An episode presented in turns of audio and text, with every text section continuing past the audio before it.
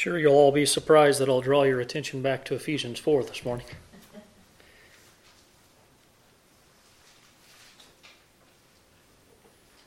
Ephesians 4, we'll read 7 through 16.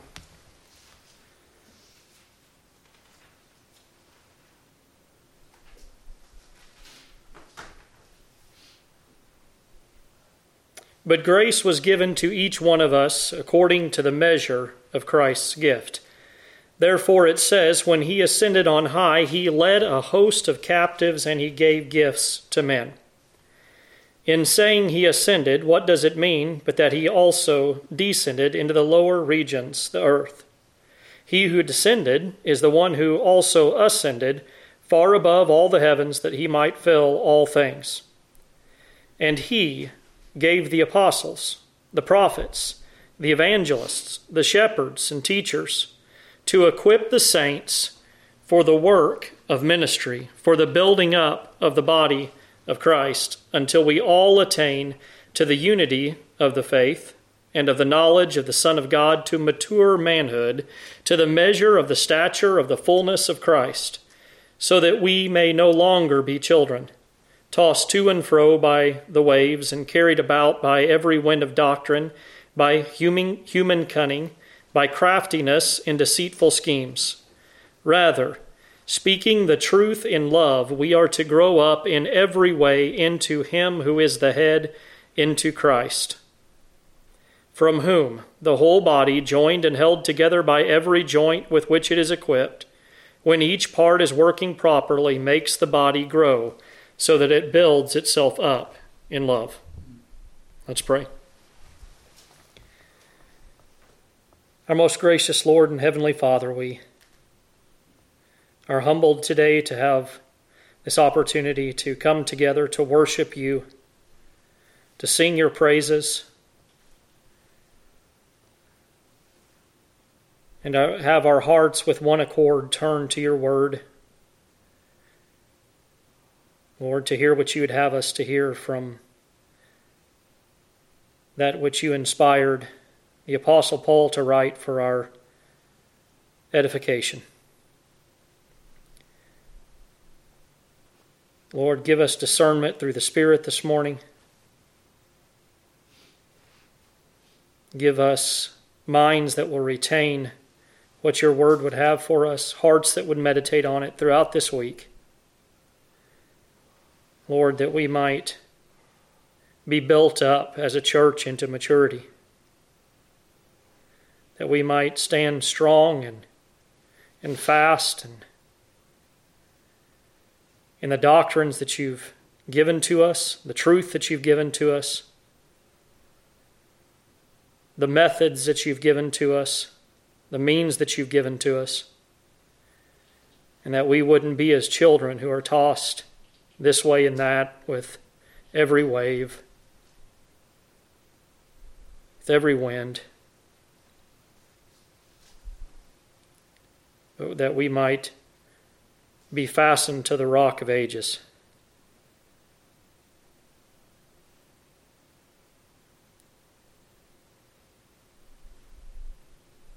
Be with us here this morning.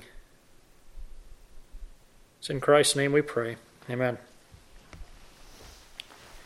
Well, we spoke last week of the gifts given to each one of us from verse 7 of Ephesians 4, where we read, But grace was given to each one of us according to the measure of Christ's gift. We didn't have time last week to go through all of what Paul is trying to get us to, to see here in this passage through the end of verse 16, and I hope we can make it through that uh, today. So, Lord willing, we'll be dealing with 11 through 16 here this morning. Paul continuing on about these gifts and the purpose of these gifts in these next few verses. Among these gifts which were given, among the grace that each of us received as a gift and according to what was measured out by Jesus Christ, as the head of the body, and for his purpose and for support of this, he gave out some very unique gifts to the church, to his body. Paul tells us in verse 11 that he, that's Jesus Christ, Jesus Christ gave the apostles, the prophets, the evangelists, the shepherds, and teachers, four distinct groups, given the gifts of grace particular to the church. Some refer to these as, as the word gifts that are given to the church. I, I prefer to think of them as particular gifts in reference to those whom Christ has chosen to lead within the body. And this is why these particular gifts of grace might be rightly spoken of as pertaining to the offices of the church. There are five things mentioned here, but I think it's very evident, based on the construction of the way that it's worded, that two of these gifts belong to one office. Uh, it's clear enough in what I read from this morning, which is the ESV translation, but I think it's sometimes passed over as we read quick, quickly through this that the last office is separated into two gifts. If you look at this in the original, when I open my interlinear uh, Bible, that's the ESV and, and the Greek, uh, you'll see a, a, clear designation to four offices. Uh, there is a word that is used that is translate, translated the, which, which bears a mark of contrast between these different offices. And this word is before apostles, it's before prophets, it's before evangelists, and it's before shepherds, but it is not before teachers. There is a different word there that is translated in our Bibles and. And I think that what this is pointing to is the fact that these shepherds or pastors and teachers are one office. It would re- really be hard to differentiate between 100% between preaching and, and teaching because those two things work hand in hand for the building up, for the equipping of the saints and the building up the body of Christ. But let's look at these groups here, these offices that are here mentioned. The first is apostles. Apostles are, are those Christ appointed to lay the foundation of the church.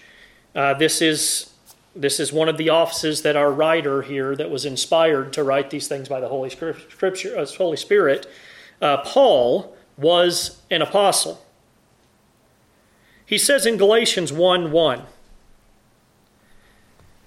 Paul, an apostle, not from men, nor through man, but through Jesus Christ and God the Father who raised him from the dead. One of the things that is unique among the apostles is that they were chosen directly and commissioned directly by Jesus Christ himself. And Paul speaks to that there in Galatians 1. They were also witnesses to his resurrection. In 1 Corinthians 9 1, we, we read Paul writing, Am I not free? Am I not an apostle? Have I not seen Jesus our Lord? He was an eyewitness to Jesus Christ. In 1 Corinthians, later in that same book, in 1 Corinthians 15 5 through 9, speaking of Christ, and that he appeared to Cephas, then to the twelve. Then he appeared to more than 500 brothers at one time, most of whom are still alive, though some have fallen asleep. Then he appeared to James, then to all the apostles. Last of all, Paul says, last of all, as to one untimely born, he appeared also to me. For I am the least of the apostles, unworthy to be called an apostle, because I persecuted the church. Yet Christ appeared to him. This was not a vision, this was the person of Jesus Christ himself that appeared to Paul on the road to Damascus. And the apostles were also authenticated by signs and wonders, and they were given supernatural revelation of truth.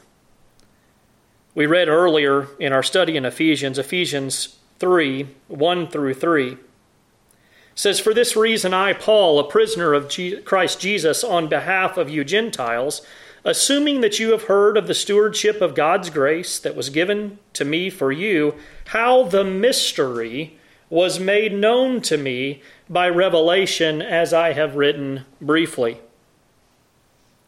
And then in Galatians 1, again, few verses down from what we read earlier, in 10 through 12 of Galatians 1, he says, For am I now seeking the approval of man or of God? Or am I trying to please man? If I were still trying to please man, I would not be a servant of Christ. For I would have you know, brothers, that the gospel that was preached by me is not man's gospel. For I did not receive it from any man, nor was I taught it, but I received it through a revelation of Jesus Christ. And then in Matthew 9, we read of some of these gifts that were given to the apostles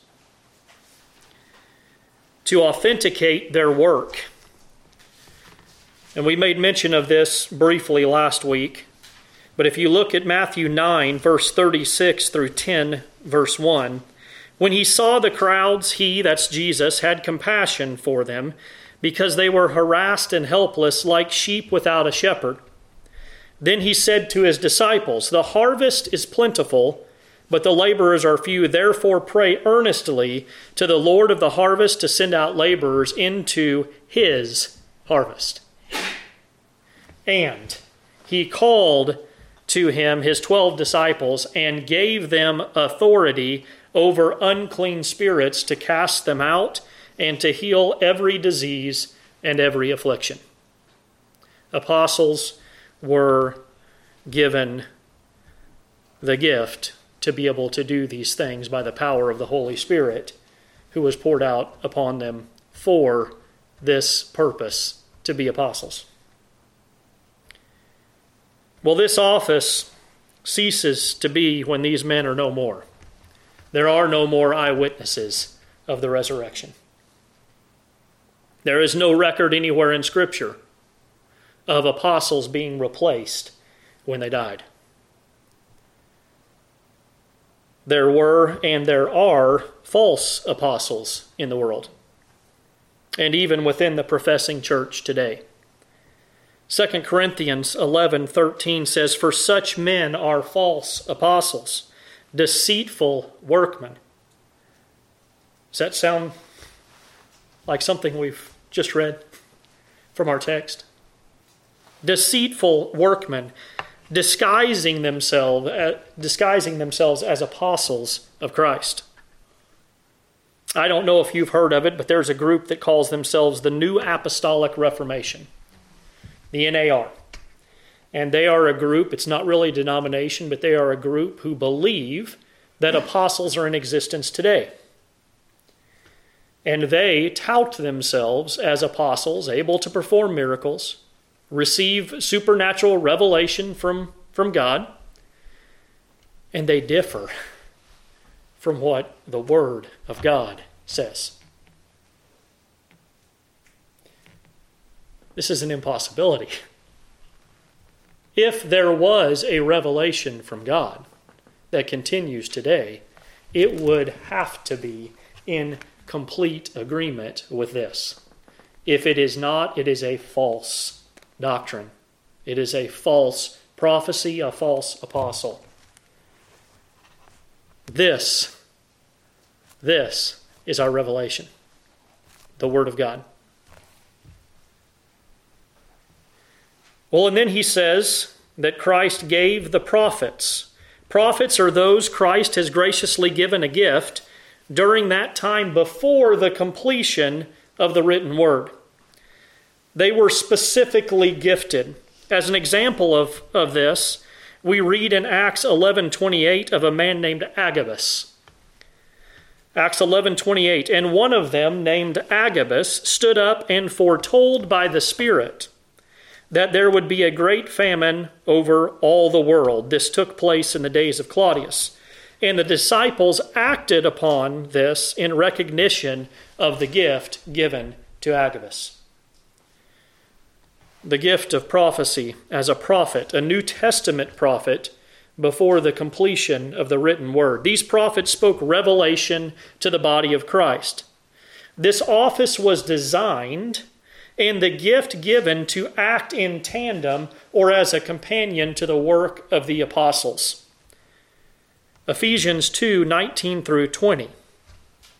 If you remember when we went through that, so then you are no longer strangers and aliens, but you are fellow citizens with the saints and members of the household of God, built on the foundation of the apostles and prophets, Christ Jesus himself being the cornerstone. Well, this office also ceased to be when the written word of God was completed and circulated through the church. These two are, these these these offices are broken down into those that are temporary and those that are permanent. And the apostles and the prophets were those that were temporary offices in the beginning foundation of the church. Well, Christ also gave the evangelist to the church in the most technical sense, the, these men, these evangelists, are men who proclaim good, good news. Um, this particular in, in this particular passage, the word for evangelist here is only mentioned three times altogether in the New Testament. It's mentioned here in our text in Ephesians 4. It's mentioned in Acts 21 8 in reference to Philip. And then again in 2 Timothy 4 5 where Paul instructs Timothy to do the work of an evangelist. This has led a few to believe that this also is an office that is not in current usage today. I don't think that that is necessarily the case. Uh, I, I, I believe that this work, this office that is being detailed in Scripture of those who proclaim the good news, is something very similar to that of a missionary. One who who, and, and what I mean by that is one who is a true missionary. Uh, there are there are other gifts, and there are a lot of things that people do today that are is, that's called mission work.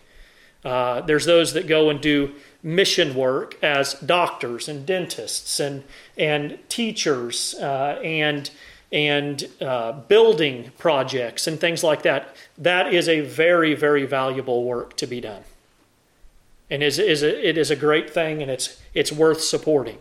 But that's not what this is.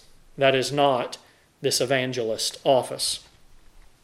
I don't want to downplay those other things, but I don't think that's what's in, in view here. These are those, and I think what is meant here is that these evangelists are those who go into unreached places for the purpose of proclaiming the good news to those who have never heard the Word of God to those that the Word of God has never reached, where the name of Christ has never been named. Those in this office have been gifted to bring the Word of God to those who have not yet received it. This is a tremendously important work that Christ has gifted certain men to do.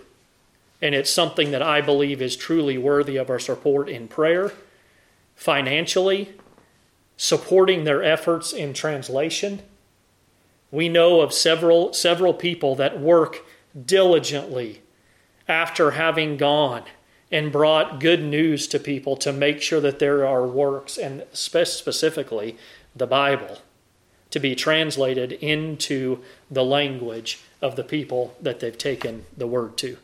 This is a tremendous work, and it's a very, very different gift than that which is given to what we'll deal with next the pastors and the teachers. Then Christ gave to the church the last of the offices, the shepherd or pastor, and the teacher. Like we stated before, this is one office that has been gifted to the church. 1 Timothy 5:17 says, "Let the elders who rule well be considered worthy of double honor, especially those who labor." Here it is, these two words put together, especially those who labor in preaching and teaching. This is an office of leadership within the local bodies throughout the world, and the terms pastor, elder, bishop, shepherd all are used synonymously within the scripture to refer to this office.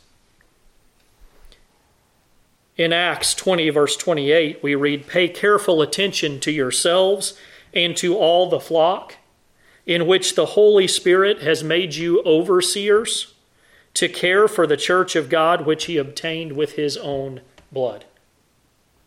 A specific office given to the church and men gifted to fill that office.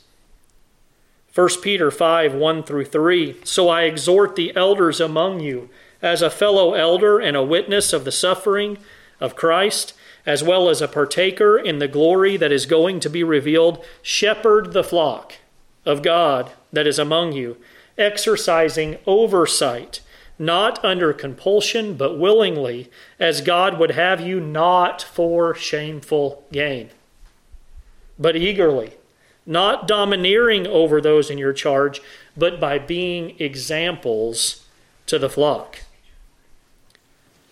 This is an office within the church that we see mentioned by Christ himself. In, in, in the letter to the same group of people, the same group of people that Paul wrote this epistle to, the Ephesians. In Revelation 1, 12 through 13. John has, has heard a voice telling him to write what he sees in a book and send it to the seven churches, and John then turns.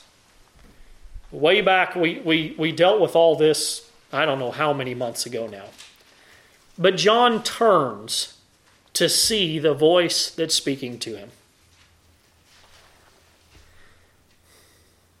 And he says, Then I turned to see the voice that was speaking to me, and on turning I saw seven golden lampstands.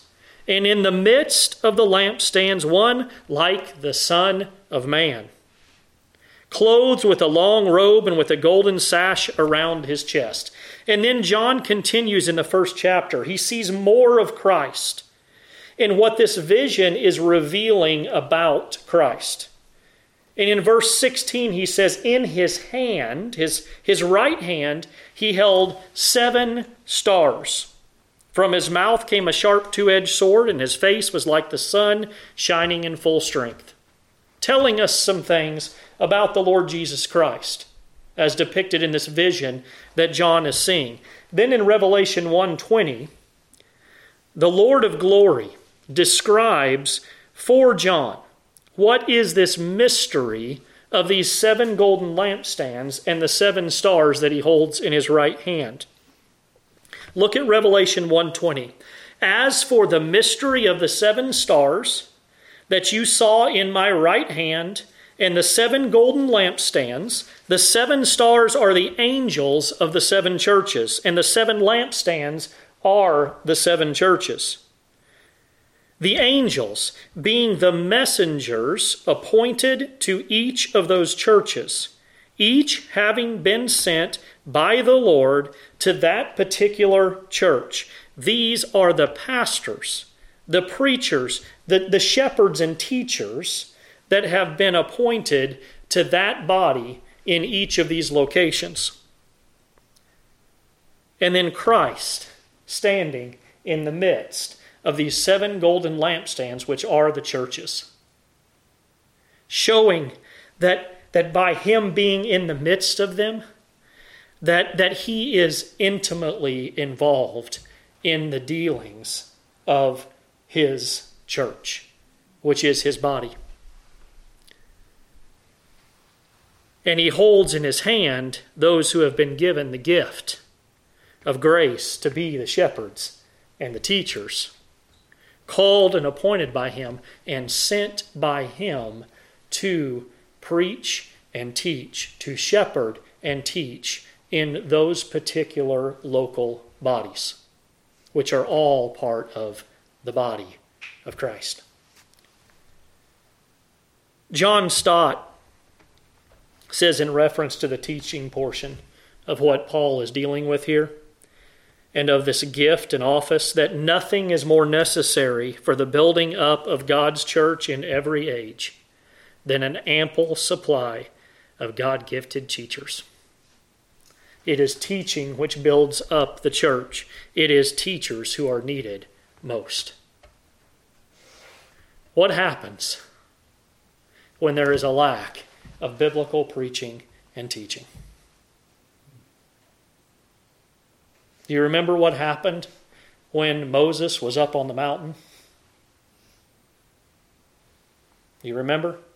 He was up there for an extended period of time and he came back and everybody had all but deserted God and built them for themselves a God of their own making. God has designed it so that the body has a pastor and a teacher. And he is intimately involved in that. Well, what are the purposes of these offices? offices? Why, why are these particular gifts, these four offices, given to the church? Well, Paul answers this for us, doesn't he? These gifts are given to the church and the men gifted to these offices by Christ for what? To equip the saints. To equip the saints. They are to use their gifts, which have been graced upon them, for that purpose to equip the saints for the work of ministry, for the building up of the body of Christ. Going back real quickly to what we said last week, these gifts are not to be used for fame, not for fortune, not for freedom to say and proclaim what we may think is popular or what might be innovative and catching to the world. I I don't know if you guys know what Chat GTP is. It's uh, artificial intelligence. It's pretty astounding. But this week I was going through. I use I use a program called Logos, and it is a it's a Bible program, and it it houses a lot of my commentaries electronically and allows me to very efficiently uh, work through passage studies and I, that's where I build, even do the sermon builder and build my sermons out, the outline for the sermons and everything. And, and there was a guy that there, there's this roadmap um, website that you can put requests in for uh, these different these different programs, and Logos being one of them, and and different portions of that program, like the sermon builder. And one man asked them to put Chat GTP into Sermon Builder. Now, I've played around with it a little bit, partially because it scares me, this artificial intelligence. I'm, I'm not going to beat around the bush with that. It, it is a scary thing to me. And I hope that this man's intention was to be able to use it within Sermon Builder as a, as, as a research tool. But my fear is that men will take that and say what I tested out on a passage that we've already dealt with and said, Create for me a reformed sermon on a certain passage. And within 15 to 20 seconds, it has a 15 minute sermon all done. Where is the giftedness? Where is the making use of the means that God has supplied through the working of the Holy Spirit and through His Word, working in the heart of a man to preach the gospel. This is dangerous.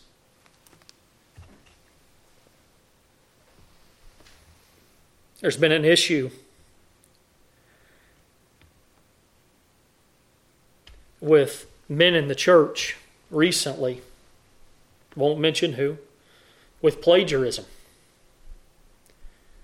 and taking sermons that are written by someone else. Now, Spurgeon himself had no problem with a man who would stand up and fill in on a pulpit, taking one of his sermons and reading it aloud. But for the man who pastors, who shepherds a flock, who is the preacher and the teacher of a local body, to not put his heart and his mind into God's Word, looking for the leading of the Holy Spirit to bring out from the text that which God would have him to share with the flock, is a devastating thing. They are any pastor, teacher, shepherd, bishop, elder should be relying on the Holy Spirit to use the word in his heart and the gift that God has supplied him, measured out by Christ, to do that which he's been appointed to do.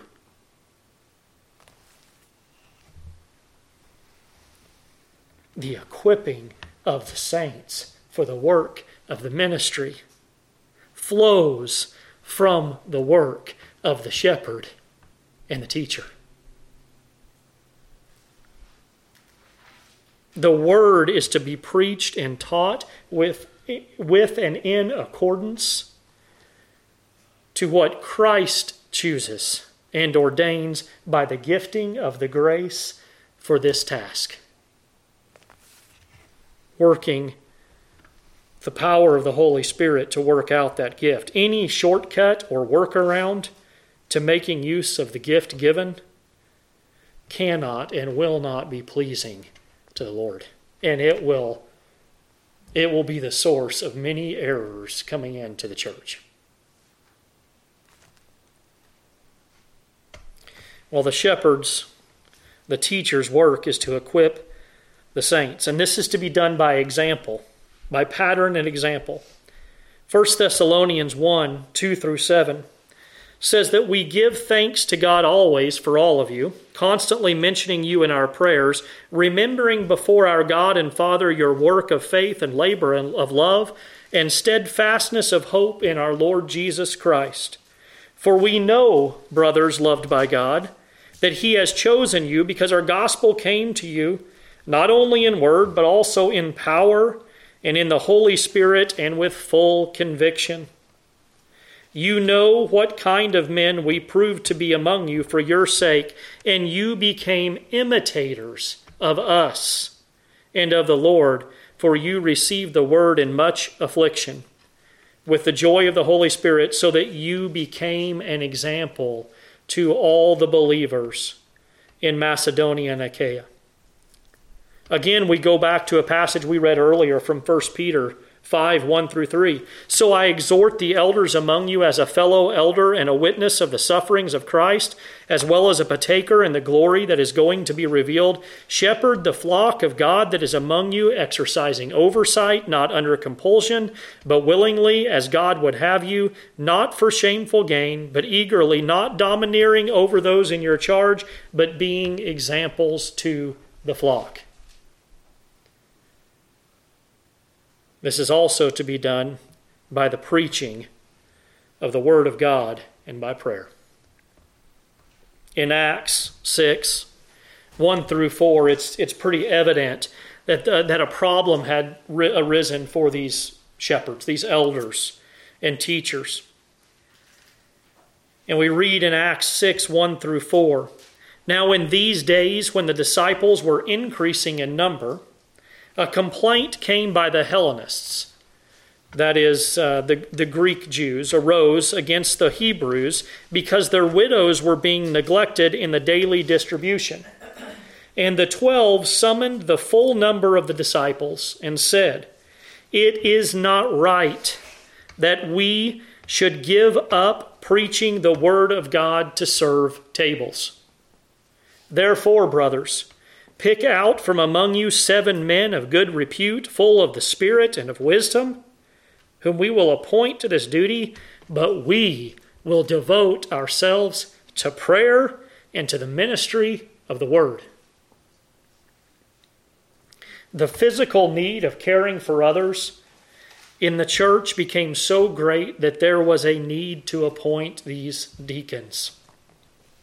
Those gifted by God for a specific purpose for the ministry, the ministry of service. These deacons, gifted by God to serve the physical needs of the body and allow the pastor's teachers to give themselves over to prayer and the preaching of the word. We'll see in a few moments more regarding why. Well, this office of pastor and teacher is an ongoing and continued leadership role that is devoted to prayer and to the ministry of the word and is vital according to our text, to equipping the saints for the work of ministry and building up the body. So much so that Paul tells Timothy in 2 Timothy 4 2, preach the word. Preach the word. Be ready in season and out of season. Reprove, rebuke, and exhort with complete patience and teaching. Preaching and teaching. You will not find in Scripture anywhere anything pointing to the fact that the role and the gift of a pastor, a shepherd, a teacher, an elder is to be there to entertain. You will not find that. Or to seek popularity or relevance to the culture. You will not find that. These things will never lead to an equipping of the saints for the work of the ministry and for the building up of the body of Christ. The purpose and plan of God, the measured gifting of God for this office, the equipping of saints, for the equipping of saints is by the prayers and the preaching of God's word, by its proclamation. It is the word being preached that rebukes, repu- reproves, and exhorts by the preaching and the proclamation of God's word.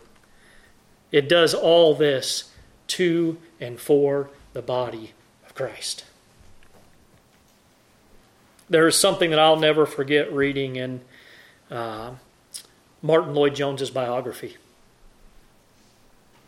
He had given up being a doctor and he was sent to and, and first appointed the, the first church that he went to was a mission church in a town and it was a town full of drunkenness had no time for the things of the lord no, no desire no care for the things of the lord and this church before he became its pastor had had done every scheme under the sun to try and and get lure people away from their drunkenness lure people away from the worldliness of, of the culture in this town. And the, one of the first things that Martyn Lloyd-Jones did was get rid of every single society that the church had taken part in. The, the hall where they had plays and, and everything else, and he went to preaching the Word of God. That's it. He shut them all down.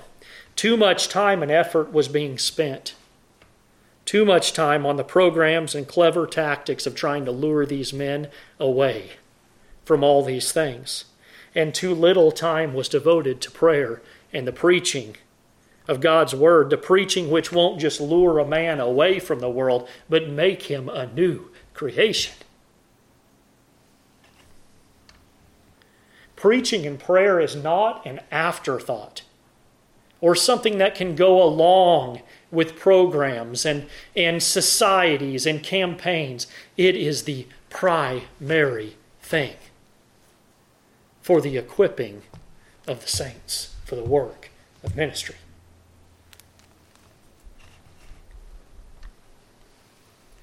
Well, Paul tells us what the purpose of equipping the saints is. What does he say? It's for the work of the ministry and the building up of the body, the church, the body of Christ. Here is the giftedness we talked a little bit about last week of all the saints put into action. We find it right here. Equipped by the word of God, which is proclaimed and through prayer, that the saints might be equipped for the work, strengthened for the labor, made ready for service to other members of the body and to others outside of the body who the Holy Spirit is drawing in to be a part of the body. Every member of the body of Christ is to be about the work of the ministry. No exception. No church can complete its can be complete in its work by the gift of preaching and teaching alone. There is work to be done by all the saints in the body. And it is for this reason that Christ, we are told by Paul earlier in chapter 4 here, in verse 7, that he has given out and measured unto each one of us grace and given a gift to men. To all the members of the church. The church is being built up outwardly and externally by the equipped saints through evangelism and witness. Every one, every member of the body is to be about these things. And that is one of the ways in which the body is built up externally.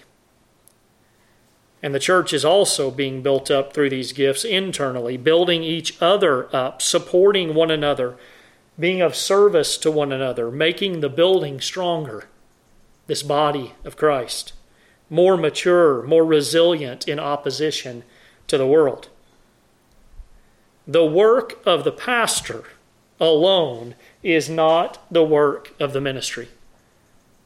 Now, it's worth repeating that.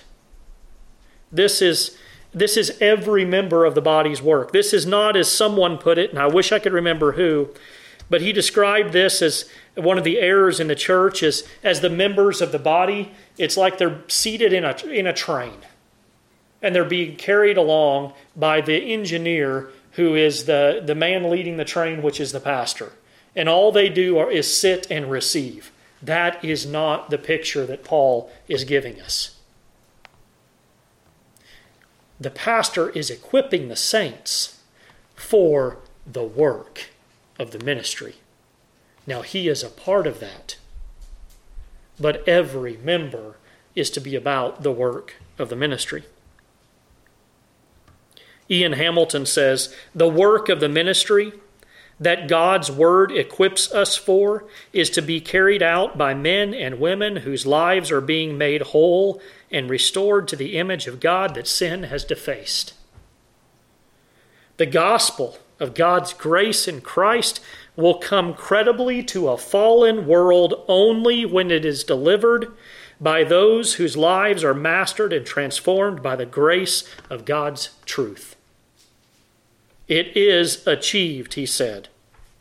As God's word impacts our lives and shapes and styles us into the likeness of Christ.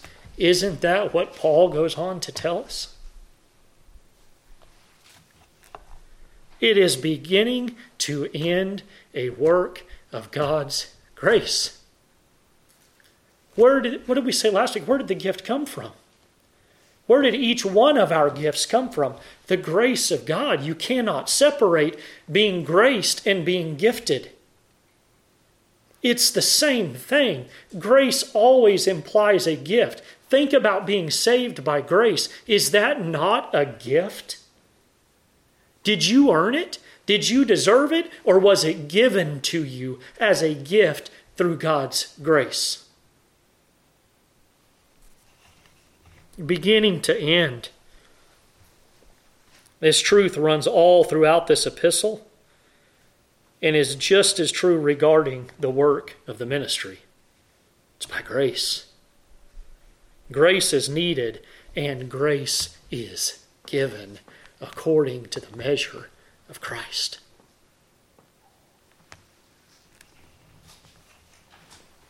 Paul continues on in verse 13.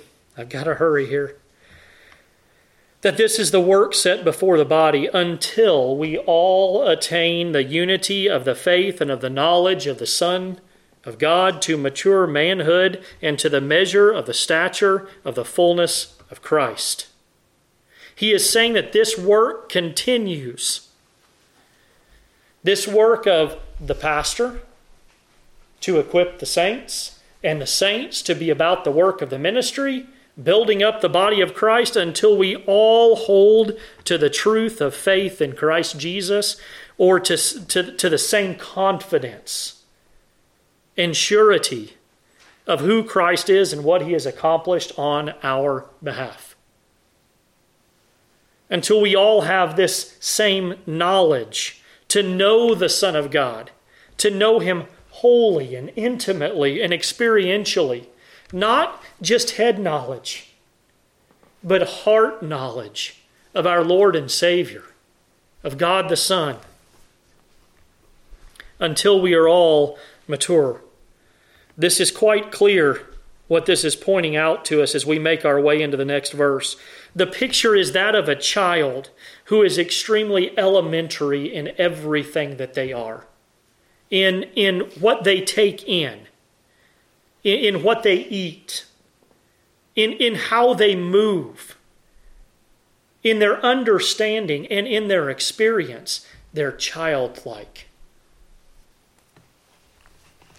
Until he grows up into the example and stature and the fullness of Jesus Christ, the perfect man, the one who is the fullness of God we read about, the very standard by which perfection itself is measured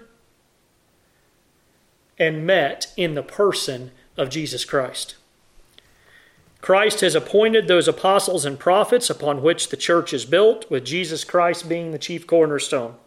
Then he also granted, by grace to the church, the evangelists and the, the shepherds or the pastors and the teachers, the preachers and teachers, to raise us up in the Word of God.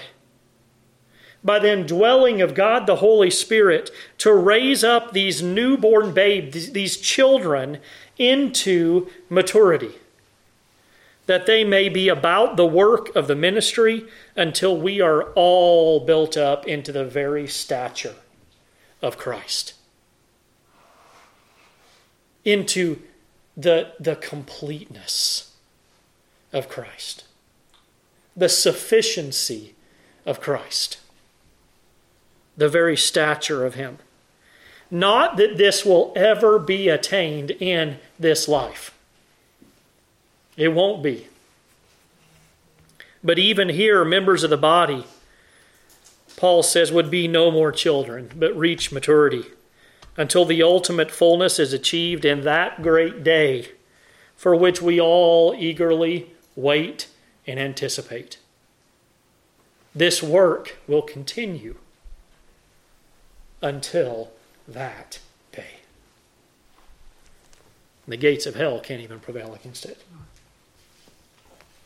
And the apostle goes on to expand, expound on this that the purpose for this is that even here, look at Ephesians 4:14. Even here, waiting that day, that we may no longer be children tossed to and fro by the waves and carried about by every wind of doctrine, by human cunning, by craftiness and deceitfulness, excuse me, craftiness and deceitful schemes.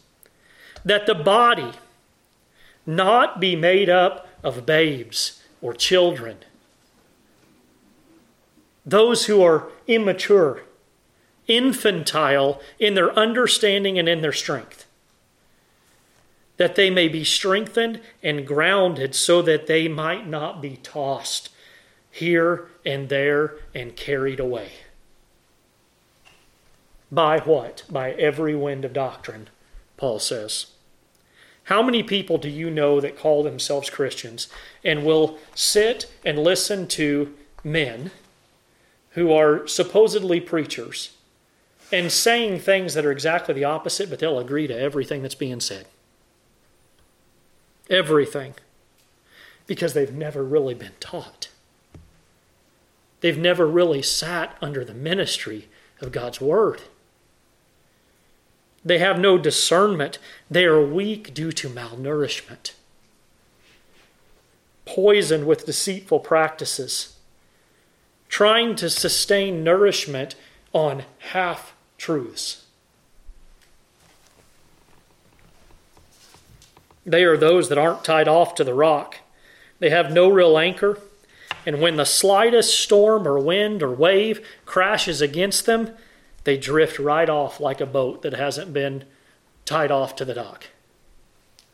Carried about by every wind of doctrine, even those that are false doctrines. What, what does the writer of Hebrews tell us? Take heed lest you drift away. Take heed.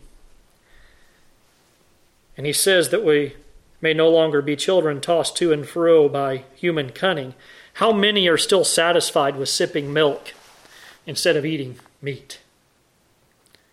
Brought to life but not nourished by the Word of God because the pastor, the preacher, spends all his time in programs, games, clever tactics, worldly pursuits, idle gossip, trying to build a church, trying to build a true church with worldly methods and popular growth schemes. They'll build a church. It won't be a true church. And there'll be thousands in the seat who never once do the work of ministry. Thousands who come for a moral lesson and a, a good story, but never are prepared or equipped for the work of ministry.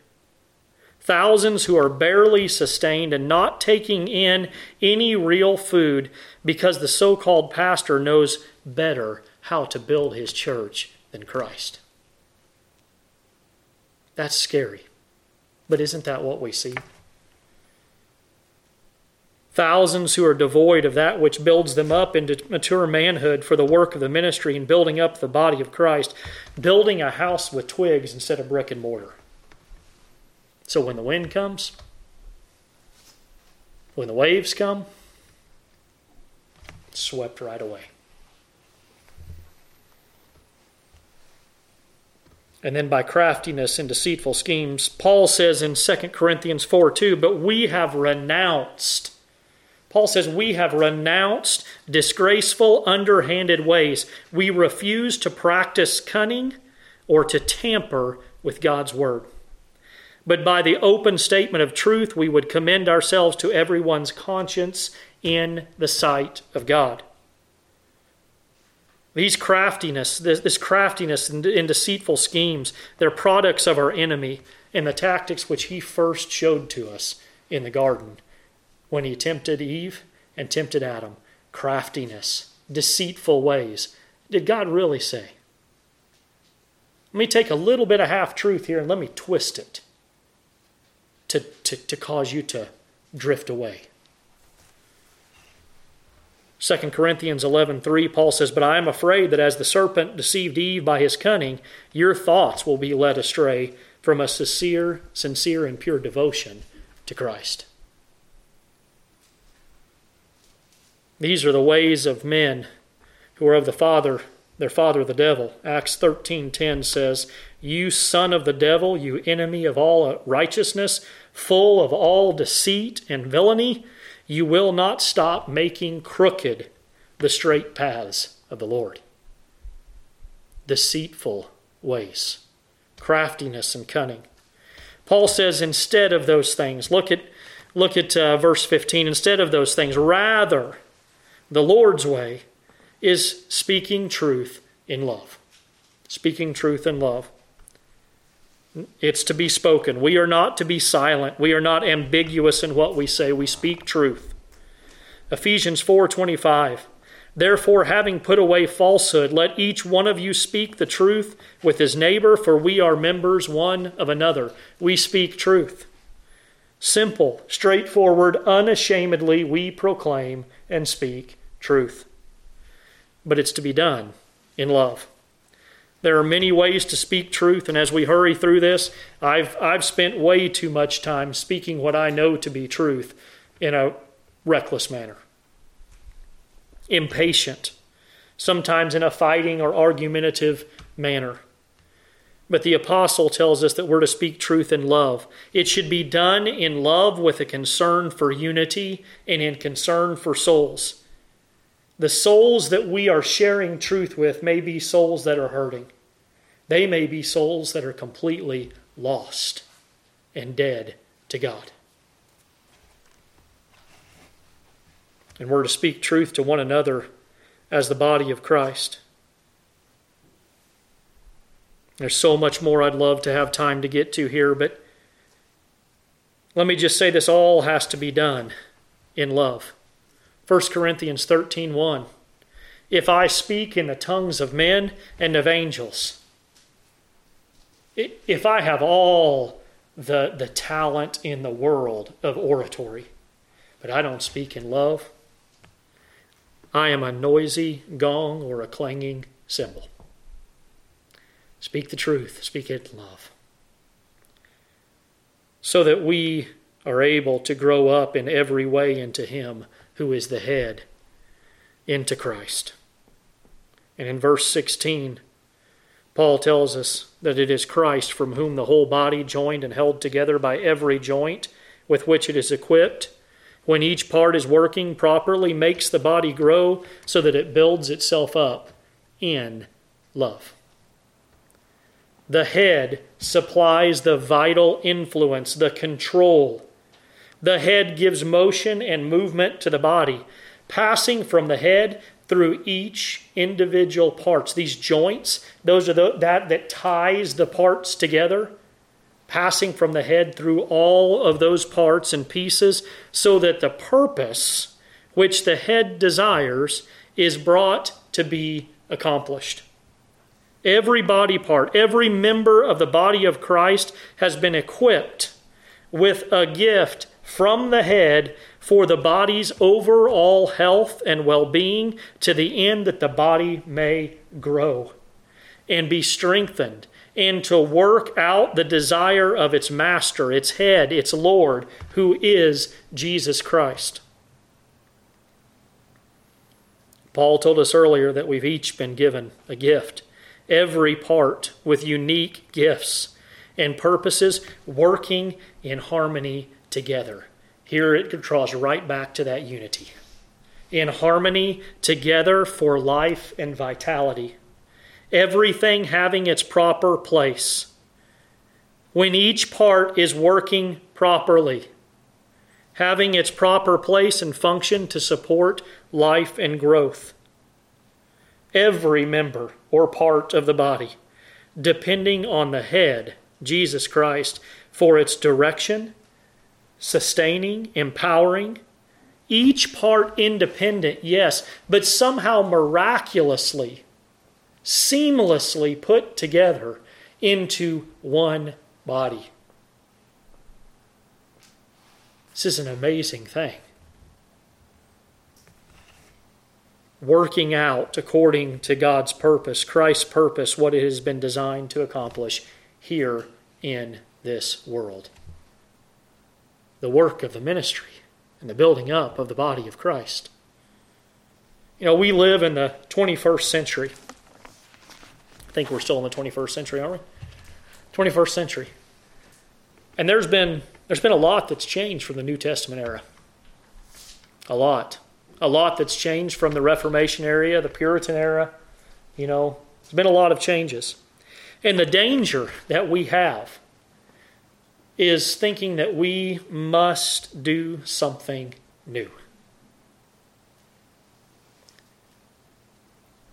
It's a danger. Look around at churches today. Have to do something new. Much has changed, and, and, and we're not going to deny that much has changed, but as much has changed, there's a whole lot more that stayed exactly the same. God's truth, still truth, isn't it? Hadn't changed. Has his way of salvation changed? Has his purpose for the body of Christ changed? Has his purpose in preaching and teaching changed? Has the depravity of man changed? Has man's helpless state, deadness to God changed? It's little that's changed.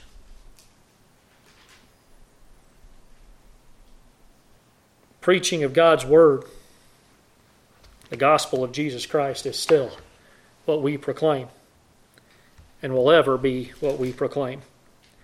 And the same system chosen by our Lord, by our head, and the gifts with which He has graced His people is still the means of equipping the saints for the work of the ministry.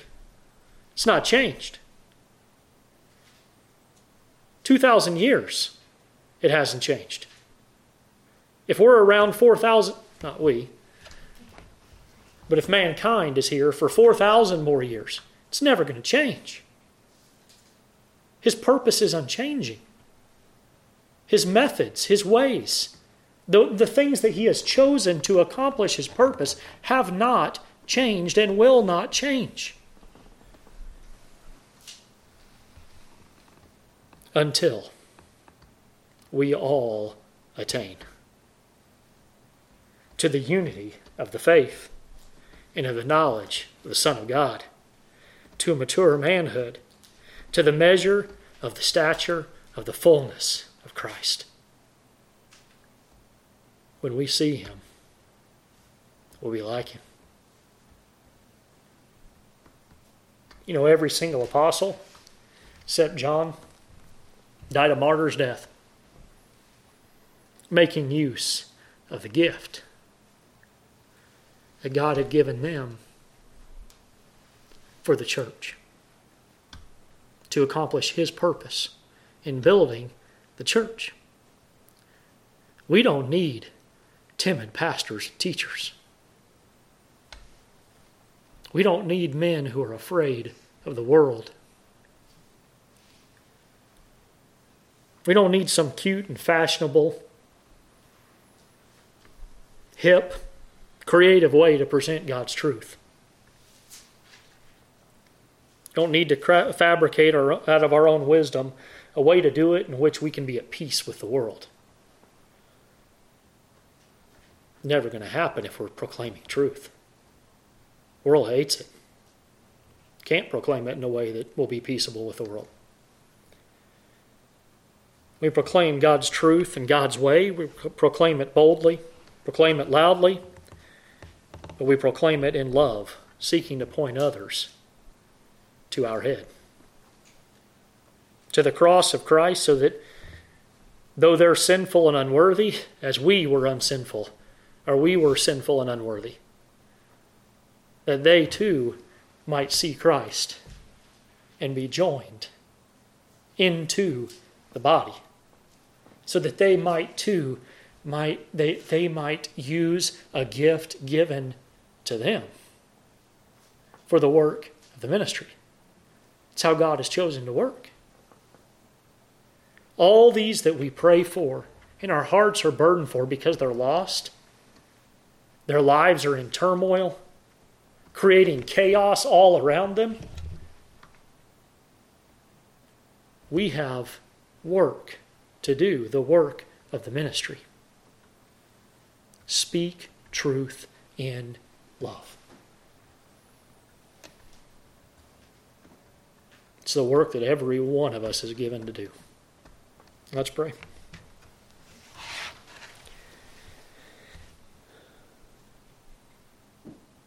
Lord, help us.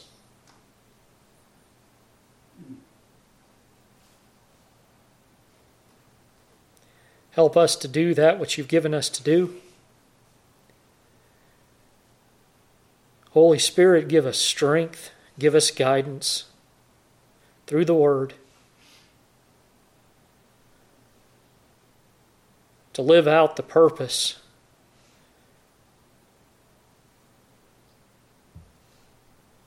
of each and every one of us in our being joined to the body of Christ.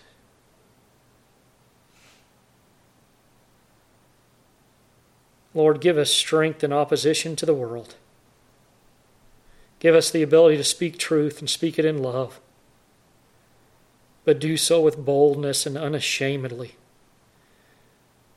that we might point lost, dying souls to Christ.